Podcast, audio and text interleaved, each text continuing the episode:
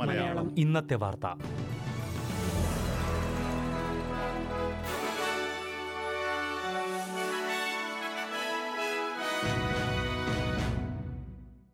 നമസ്കാരം. S B S Malayalam ഇന്നത്തെ വാർത്തയിലേക്ക് സ്വാഗതം.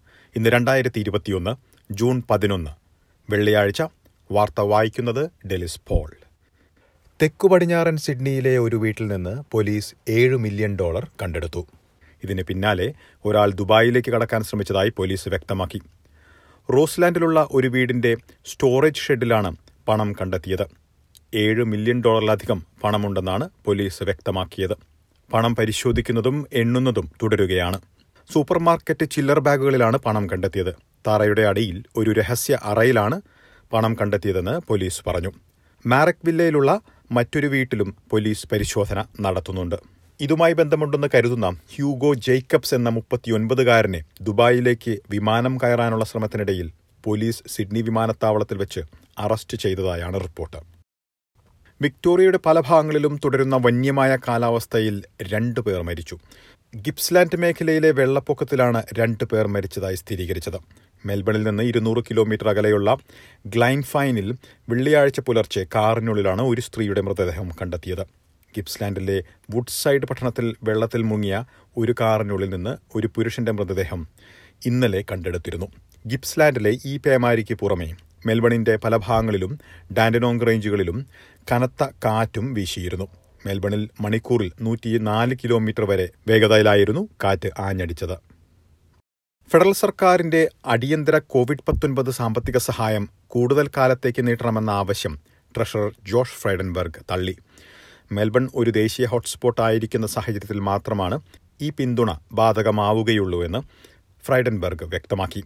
ഇതിനകം അൻപതിനായിരം അപേക്ഷകൾ ലഭിച്ചതിൽ മുപ്പത്തിനാലായിരം ആളുകൾക്ക് സഹായം നൽകിക്കഴിഞ്ഞതായും അദ്ദേഹം പറഞ്ഞു. പുതിയ കോവിഡ് ബാധ പൊട്ടിപ്പുറപ്പെട്ടതിന് ശേഷം ഇന്ന് രോഗബാധ റിപ്പോർട്ട് ചെയ്യാത്ത ആദ്യത്തെ ദിവസമായിരുന്നു മെൽബണിൽ. അതേസമയം ഈ വാരാന്ത്യത്തിൽ ജാഗ്രത കൈവിടരുതെന്ന് ആക്ടിംഗ് പ്രീമിയർ ജെയിംസ് മെർലിനോ പറഞ്ഞു. ഒപ്പം വരുന്നയാഴ്ചയിൽ കൂടുതൽ രോഗബാധ റിപ്പോർട്ട് ചെയ്യാനുള്ള സാധ്യതയുമുള്ളതായി chief medical officer Brett Sutton പറഞ്ഞു. മാനസികാരോഗ്യ സേവനങ്ങൾക്കായി കൂടുതൽ സാമ്പത്തിക പിന്തുണ ഉണ്ടാകുമെന്ന് വിക്ടോറിയൻ സർക്കാർ പ്രഖ്യാപിച്ചു. ലൈഫ് ലൈനിനായി ഒന്നേ ദശാംശം രണ്ട് മില്യൺ ഡോളറും ബിയോണ്ട് ബ്ലൂവിനായി ഒരു മില്യണുമാണ് പ്രഖ്യാപിച്ചിരിക്കുന്നത്. പ്രതിസന്ധി ഘട്ടത്തിൽ മാനസികാരോഗ്യ സേവനം ഒരുക്കുന്നതിനും ആത്മഹത്യകൾ ഒഴിവാക്കുന്നതിനും വേണ്ടിയുള്ള സേവനങ്ങൾക്കാണ് ഈ പിന്തുണ.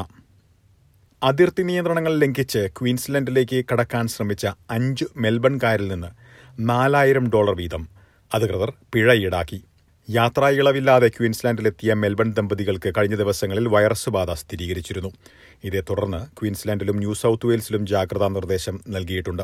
വിക്ടോറിയയിൽ നിന്ന് മതിയായ ഇളവുകളില്ലാതെ ക്വീൻസ്ലാൻഡിലേക്ക് കടന്നതിന് അഞ്ചു പേരിൽ നിന്ന് നാലായിരത്തി മൂന്ന് ഡോളർ വീതം പിഴ ഈടാക്കി.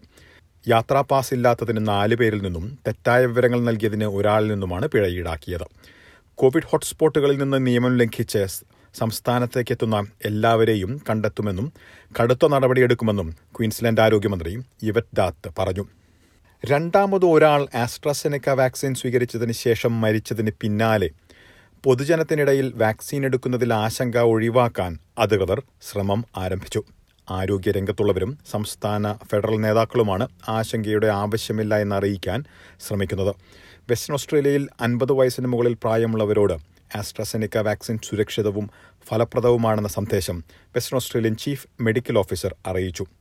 ആയിരത്തിൽ നാല് പേർക്കാണ് വെസ്റ്റേൺ ഓസ്ട്രേലിയയിൽ പാർശ്വഫലങ്ങൾ കണ്ടതായും അദ്ദേഹം പറഞ്ഞു. റോബോഡെറ്റ് വിവാദത്തിന് ട്രഷറർ ജോഷ് ഫൈഡൻബർഗ് മാപ്പ് പറഞ്ഞു. സാമൂഹിക സുരക്ഷയുമായി ബന്ധപ്പെട്ട സർക്കാർ പിന്തുണ ലഭിക്കുന്ന ഓസ്ട്രേലിയക്കാരുടെ സാമൂഹിക അവകാശങ്ങൾ സുരക്ഷിതമാക്കുന്നതിന്റെ പ്രാധാന്യമാണ് റോബോഡെറ്റ് ക്ലാസ് ആക്ഷൻ കൊണ്ട് വ്യക്തമാകുന്നുവെന്ന് Australian council of social service ചൂണ്ടിക്കാട്ടി. ഫെഡറൽ സർക്കാരും റോബോഡെറ്റിൽ ഇരയായവരും തമ്മിൽ ഒന്നേ ദശാംശം രണ്ട് ബില്യൺ ഡോളറിന്റെ ധാരണയിലെത്തിയതിനെ കോടതി അംഗീകരിച്ചു. അസമയം പദ്ധതി പരാജയപ്പെട്ടതിന്റെ കാരണങ്ങൾ കണ്ടെത്താൻ അന്വേഷണം വേണമെന്ന് ഗ്രീൻസ് പാർട്ടിയും ലേബർ പാർട്ടിയും ആവശ്യപ്പെട്ടു. ഇനി പ്രധാന നഗരങ്ങളിലെ നാളത്തെ കാലാവസ്ഥ കൂടി നോക്കാം. സിഡ്നിയിൽ തെളിഞ്ഞ കാലാവസ്ഥയ്ക്കുള്ള സാധ്യത. പ്രതീക്ഷിക്കുന്ന കൂടിയ താപനില പത്തൊൻപത് ഡിഗ്രി സെൽഷ്യസ്. മെൽബണിൽ മഴയ്ക്ക് സാധ്യത. പ്രതീക്ഷിക്കുന്ന കൂടിയ താപനില പതിനാറ് ഡിഗ്രി സെൽഷ്യസ്. ബ്രിസ്ബനിൽ തെളിഞ്ഞ കാലാവസ്ഥ. ഇരുപത്തിരണ്ട് ഡിഗ്രി സെൽഷ്യസ്. പെർത്തിൽ മഴയ്ക്ക് സാധ്യത. പ്രതീക്ഷിക്കുന്ന കൂടിയ താപനില ഇരുപത് ഡിഗ്രി സെൽഷ്യസ്. അഡലേഡിൽ മേഘാവൃതമായിരിക്കും. പ്രതീക്ഷിക്കുന്ന കൂടിയ താപനില പതിനേഴ് ഡിഗ്രി. ഹോബാട്ടിൽ മഴയ്ക്ക് സാധ്യത. പ്രതീക്ഷിക്കുന്ന കൂടിയ താപനില പതിനഞ്ച് ഡിഗ്രി സെൽഷ്യസ്. കാൻബറയിൽ മേഘാവൃതം പതിനൊന്ന് ഡിഗ്രി സെൽഷ്യസ്. ഡാർവിനിൽ തെളിഞ്ഞ കാലാവസ്ഥയ്ക്കുള്ള സാധ്യത. പ്രതീക്ഷിക്കുന്ന കൂടിയ താപനില മുപ്പത്തിയൊന്ന് ഡിഗ്രി. ഇതോടെ ഇന്നത്തെ വാർത്താ ബുള്ളറ്റിൻ ഇവിടെ പൂർണമാകുന്നു. ഇനി ഞായറാഴ്ച രാത്രി ഒൻപത് മണിക്ക് എസ് ബി എസ് മലയാളം ഒരു മണിക്കൂർ പരിപാടിയുമായി തിരിച്ചെത്തും. ഇന്ന് വാർത്ത വായിച്ചത് Delys Paul. SBS SBS SBS SBS SBS ഇന്നത്തെ വാർത്ത.